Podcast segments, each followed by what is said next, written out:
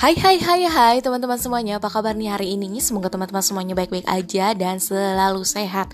Kembali lagi bersama Maya Febrianti dalam Lingkar Suara. Masih di season pertama nih membahas tentang dunia perempuan. Di episode kali ini aku pengen banget membahas tentang Bagaimana sih perempuan dalam perspektif Islam. Nah teman-teman, Perempuan dalam Islam merupakan makhluk Allah yang memiliki banyak keistimewaan. Sebagai seorang anak yang akan tumbuh dewasa menjadi seorang istri dan seorang ibu, seorang perempuan sangat dimuliakan perannya dalam kehidupan. Al-Quran menjelaskan bahwa kedudukan perempuan dalam Islam sama dengan laki-laki. Perempuan diciptakan sebagai pasangan untuk laki-laki, bukan sebagai budak atau harta yang bisa diperjualbelikan. Pada zaman jahiliyah, perempuan dipandang rendah, budak nafsu, bahkan tidak berarti sama sekali. Dahulu, kelakuan para kafir Quraisy terhadap perempuan sangatlah keji karena tidak mengizinkan perempuan untuk hidup. Oleh sebab itu, pada zaman jahiliyah, setiap orang tua yang melahirkan anak perempuan nih akan membunuh anaknya hidup-hidup. Hal ini terdapat dalam Al-Quran Surat An-Nahl ayat 58 dan 59 yang artinya adalah dan apabila seseorang dari mereka diberi kabar dengan kelahiran anak perempuan, hitamlah merah padamlah mukanya dan dia sangat marah. Ia menyembunyikan dirinya dari orang banyak disebabkan buruknya berita yang disampaikan kepadanya. Apakah dia akan memeliharanya dengan menanggung kehinaan, ataukah akan menguburkannya ke dalam tanah hidup-hidup? Ketahuilah alangkah buruknya apa yang mereka tetapkan itu. Al-Ayah Sebagaimana laki-laki, hak perempuan juga terjamin dalam Islam. Pada dasarnya, segala yang menjadi hak laki-laki, ia pun menjadi hak perempuan. Agamanya, hartanya, kehormatannya, akalnya, dan jiwanya terjamin dan dilindungi oleh syariat Islam sebagaimana kaum laki-laki. Selain hal tersebut nih teman-teman, perempuan memiliki keistimewaan tersendiri di mata Islam. Apa sih keistimewaan-keistimewaan itu? Pertama, posisi perempuan dalam Islam adalah pendamping laki-laki. Posisi perempuan dalam Islam adalah sebagai pendamping atau pasangan dari laki-laki. Kodrat perempuan dalam Islam bukan bawahan ataupun atasan yang bisa diperlakukan seenaknya.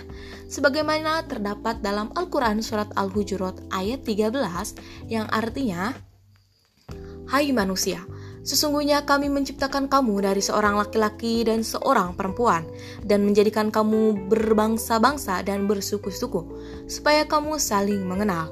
Sesungguhnya orang yang paling mulia di antara kamu di sisi Allah ialah orang yang paling takwa di antara kamu. Sesungguhnya Allah Maha Mengetahui lagi Maha Mengenal.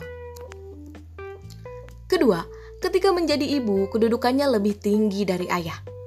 Hmm, Ketika seorang perempuan sudah menjadi seorang ibu, maka derajatnya akan lebih tinggi dari ayah untuk anaknya. Bahkan, surga anak-anaknya ada di bawah telapak kaki ibu. Dalam satu riwayat dijelaskan tentang seseorang yang bertanya kepada Rasulullah Shallallahu Alaihi Wasallam, siapakah yang harus dicintai lebih dulu? Maka Rasulullah Shallallahu Alaihi Wasallam menjawab, ibumu. Pertanyaan tersebut diulang sampai tiga kali dengan jawaban yang sama. Dan setelah ditanya keempat kali, baru kemudian Rasul menjawab, ayahmu. Tiga, perempuan soleha akan masuk surga dari pintu mana pun.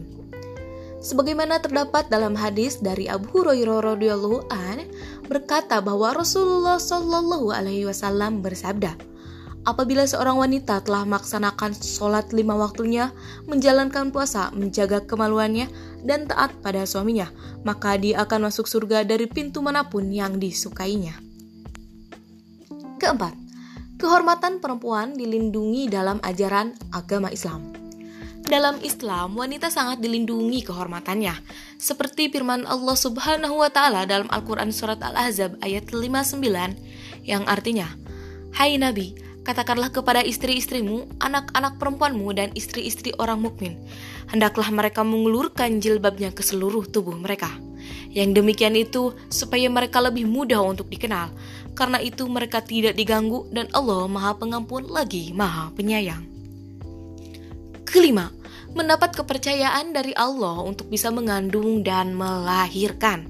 Nah, Allah memberikan keistimewaan kepada perempuan dengan kepercayaan untuk bisa mengandung dan melahirkan, serta mendapat banyak pahala karena hal tersebut.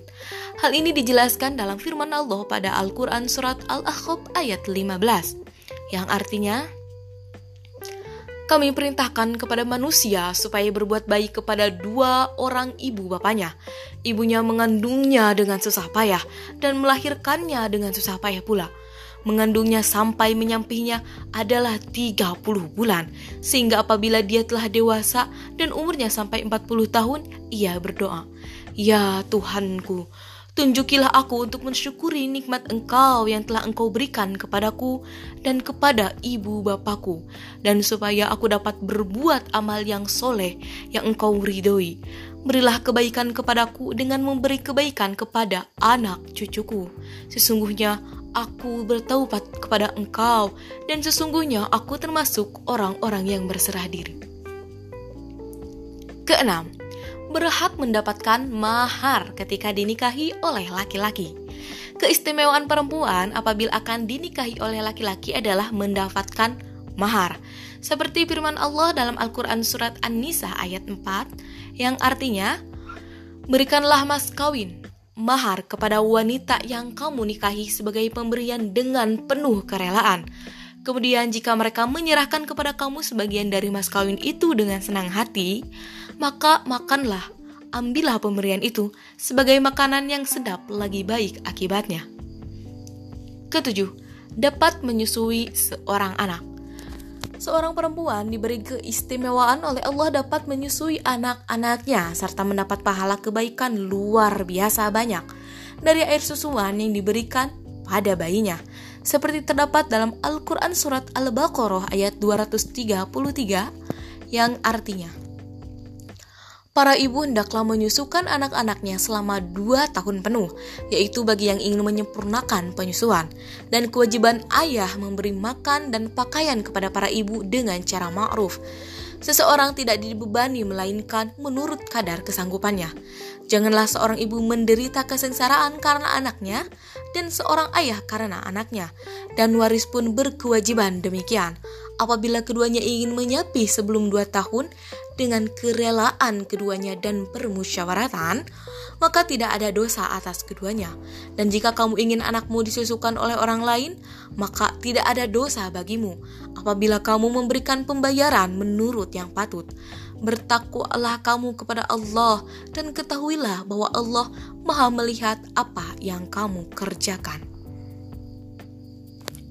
Masya Allah teman-teman, kita sudah tahu bahwasannya betapa Islam memuliakan perempuan.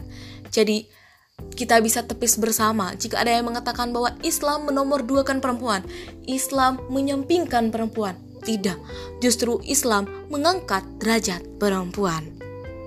Sekian yang bisa disampaikan. Sampai jumpa di episode selanjutnya masih di Lingkar Suara.